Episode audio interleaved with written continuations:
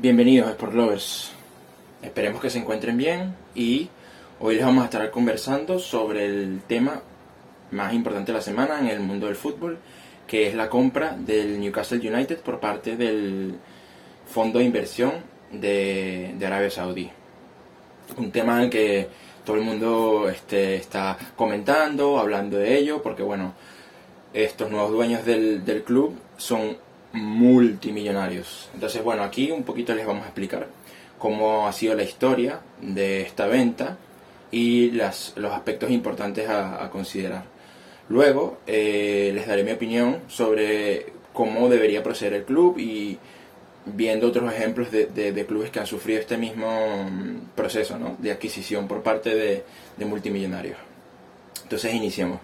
Em, como fue recientemente anunciado, el Fondo de Inversión Público de Saudi Arabia eh, compró a Newcastle United por aproximadamente 350 millones de, euros.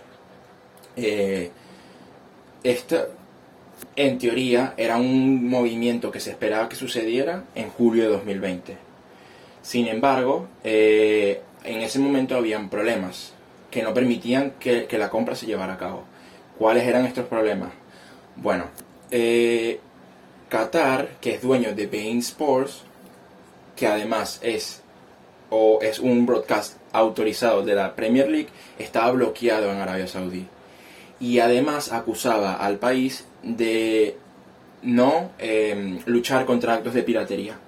Es decir, había un canal en Arabia Saudí que se aprovechaba de la, de la, mm, de la, de la señal de Bein Sports para transmitir la Premier League sin pagar nada. Esto fue un problema que estuvo por un, por un tiempo, pero que finalmente el, eh, Arabia Saudí permitió em, la señal de Bein Sports en el país y además cerró las cadenas piratas para evitar cualquier tipo de fraude en la transmisión de la, de la Premier League. Entonces, esto fue lo que permitió que ahora sea posible la, adquisición del Newcastle. ¿Cierto? Bueno, entonces, otro punto importante. ¿Qué sucede eh, con esta venta del club? ¿Y por qué están... ¿Por qué los fanáticos del Newcastle están tan emocionados? Su anterior dueño, Mike Ashley, eh, quien compró el club en el 2017, eh, tiene, es un personaje muy, muy controversial está acusado de, de, ser un, gran borracho, de, ser un adicto a las apuestas, de un estilo de vida un poco controversial. Y su empresa, que es de retail deportivo, eh, está, tiene, el ojo, tiene el ojo público o es vista por, el, por, sí, por la opinión pública como una empresa poco ética. Eh, esto se debe a que hacen muchísimos contratos de, de cero horas. O sea, es decir, que no hay como una obligación por parte de los eh, empleados a trabajar un cierto tiempo y esto pues repercute en su sueldo, en la cantidad de dinero que ganan, la cantidad de horas que trabajan y los derechos que tienen. Aparte de eso, de la manera, del lado más deportivo, los fanáticos de Newcastle no lo quieren porque él ha dicho muchísimas veces que no quiere invertir en el club a pesar de tener una Em, un patrimonio de 2.7 billones de, libras y, se ha visto a través del tiempo que no le gusta invertir en el club. De hecho, el club durante su tiempo, eh, durante su tiempo al mando, ha descendido un par de veces eh, y ha visto como buenos jugadores se van y como no hay una inversión o un proyecto serio alrededor del club. Esto ha causado muchas, muchas este, inconformidad dentro de los fanáticos y que, no lo quieran. Por eso se ha vuelto como algo muy espectacular esta venta del club al fondo de, de, Saudi Arabia. Este fondo, para que entiendan un poquito, eh, hay otros dos, em, hay otros dos eh, actores que van a estar allí, ¿no? Aparte del, del príncipe, que bueno, tiene una fortuna valorada en aproximadamente 400 billones de euros, estarán el grupo, el grupo, a ver, ok, ya les digo, el grupo F, PSP eh, Capital Partners y RB Sports Media, quienes probablemente serán los que estarán gestionando ¿no? el, el club.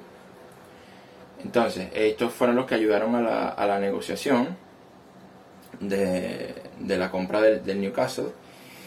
Y, algún, y el, un punto importante que la Premier League ha dejado claro es que el Estado saudí no va a ser parte del control o manejo del club. ¿Ok? O sea, es decir, que esto sería todo el fondo de inversión el que se va a encargar. Para que se hagan una idea, la, el patrimonio del príncipe que acaba de adquirir el Newcastle es 10 veces más grande que el dueño del Manchester City. O sea, se podrán imaginar la cantidad de dinero que, que puede haber para invertir en el club. Inmediatamente la gente pensará, bueno, pero ellos pueden inyectar capital de una vez y bueno, recuerden que están las reglas del fair play financiero, que la misma Premier League eh, tiene un control sobre los gastos, porque no puedes inyectar dinero de, de, de, sabes, de la nada, ¿ok? Entonces, ¿cuál es mi opinión en este caso, no? Sobre cómo debería proceder el club. Eh, primero, la, la, la, lo que se dice en los medios o lo que, lo que han este, declarado los trabajadores y, y directores del, del, Newcastle es que esta temporada quieren mantener la categoría, eh, cuidar sus finanzas, que ya lo vienen haciendo desde hace bastante tiempo. De hecho, el club durante la, la gestión de Mike Ashley ha sido financieramente estable, eh, generando hasta beneficios. Sin embargo, todos nos preguntamos, bueno, ya pueden fichar a Mbappé, ya pueden fichar a Haaland, ya pueden ser los fichajes más grandes del mundo. Pero vamos a tomar el ejemplo del Manchester City, que en el 2008 fue también adquirido por el Sheikh Mansour. El Manchester City, dentro de sus primeras figuras, compra a Robinho, jugadores que eran top, pero no lo, lo más top del momento, no eran top 10, ¿verdad? ¿Qué hace esto? desde mi punto de vista, empiezan con jugadores que son tienen mucha calidad y luego estos jugadores hacen que otros jugadores del mismo nivel o de mayor nivel se interesen por unirse al club. O sea, recordemos que el City no se ha armado de esta forma desde un inicio. O sea, el City no tiene estos jugadores que tiene ahora apenas lo compraron. Fue un proceso de varios años, de mucho, mucha inversión. Y yo creo que siendo realista, el Newcastle debería de imitar un poco lo que ha sido el proceso del City. ¿Ok? Buscar un jugador eh, de un perfil medio alto a nivel futbolístico que tenga repercusión eh, mediática y además de eso eh, que sea atractivo para sus colegas e iniciar por allí. ¿Vale? Ese sería un paso. Luego, ¿qué otro paso? Un técnico. El Newcastle tuvo a Rafa Benítez un tiempo que, con el que ascendieron a la Premier League de nuevo, pero no han gozado de un técnico de, de calidad, que a partir de allí es, es la base, o sea, a, partir del técnico nace la base de, de, de, lo que será el proyecto deportivo. Entonces, ese sería un punto en el que Newcastle tendría que empezar a trabajar. ¿Quién será el técnico de este proyecto? Y además, la figura. Yo creo que más importante a nivel a nivel organización y, y mm, lo que sería organización y, área deportiva es el director deportivo. Aquí es importante que la persona que venga eh, tenga una experiencia y le pueda aportar al club estabilidad a nivel de los fichajes. ¿Por qué? Porque puedes tener muchísimo dinero, pero eso no significa que fiches bien.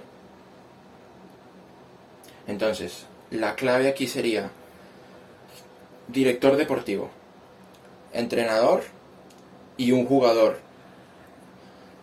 que, como dije, de relevancia de, o de calidad alta media en el mundo del fútbol. ¿Verdad? Que atraiga a otros jugadores. Esos serían para mí los pasos que debería seguir el Newcastle. ¿Eso quiere decir que automáticamente será contendiente en la Premier League o que ganará algún título? No lo sé. Yo no lo creo. Por ejemplo, al City le, tocó, le tomó cuatro años desde que lo adquirieron ganar la Premier League. Entonces, bueno, inicia un camino en el que sabemos que este príncipe está forrado en dinero, pero no quiere decir que automáticamente ya el club es exitoso. Hay que construir las bases habrá que hacer mucho trabajo a nivel no solo deportivo, sino también comercial, porque veamos que el City, que lo tomo como ejemplo por, por, por la gestión que ha hecho, también se ha vuelto un club global. Captado más, más fanáticos, ha eh, expandido su marca a nivel global y esto es algo que Newcastle tendría que empezar a, hacer, ¿no? Para los que no saben, el Newcastle es un equipo histórico de la Premier League. Ha contado con jugadores, este, leyendas de, de la selección inglesa. Entonces, bueno, tiene todas las bases para, para triunfar. Otros datos importantes para que se hagan una idea de por qué, por qué suceden estas compras en el, fútbol es que Mike Ashley adquirió el Newcastle por, ciento, por aproximadamente 158 millones de euros y lo vendió por 350 millones de euros. O sea que a nivel de negocios, la inversión en un club puede, puede representar una gran, eh, un gran retorno en, en beneficios. Sin embargo, hay que considerar que también, así como eh, se da este gap que, que ven o esta diferencia entre los precios de compra y venta, el, dueño tiene que invertir en el equipo y muchas veces, como sabemos, el mercado de fichaje, o, para los que no saben, el mercado de fichaje del fútbol ha estado los últimos años cargado de precios muy muy altos. Entonces lo que implica muchas inversiones de, en jugadores, en fichajes y en ciertas ocasiones no es posible cubrir estos este, fichajes, ¿verdad? O sea, ¿a qué me refiero? a que eh, con el dinero que produce el club no es suficiente para cubrir fichajes nuevos de este calibre, o sea, de calibre mundial, top estrellas, eh, jugadores top 20, top 30 del mundo. ¿ok?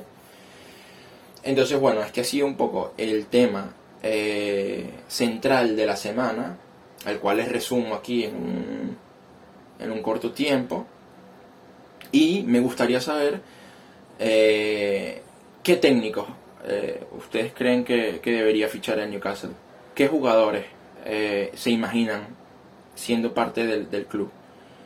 Esto claramente, como les digo, será parte de un proceso. No, no, creo que eh, ahorita algún un jugador de estos codiciados por los grandes clubes decida irse al Newcastle de la nada. O sea, primero hay que, hay que respaldarlo como un proyecto deportivo. Entonces, bueno, como les dije, la, pregunta es, ¿qué técnicos y qué jugadores creen que va a fichar el Newcastle? ¿Ok? Buenas por lovers. Eh, espero que les haya gustado este pequeño resumen de lo que ha sido la compra del Newcastle por parte del, fondo de inversión de Saudi Arabia. Y los dejo para una nueva, para otro capítulo, ¿ok? No se olviden, eh, síganos en nuestras redes sociales. Eh, tenemos YouTube, también tenemos este capítulo ahorita lo pueden estar escuchando en video o en audio, síganos en Spotify y estaremos eh, dando más información en, nuestro, en, nuestro canal, en nuestro canal de Twitter y de Instagram, ¿ok? Eh, les mando un saludo y por si tenían la duda, no es una camisa del, del Newcastle, ¿ok? Es una camisa de Nike. Cuídense, hasta luego.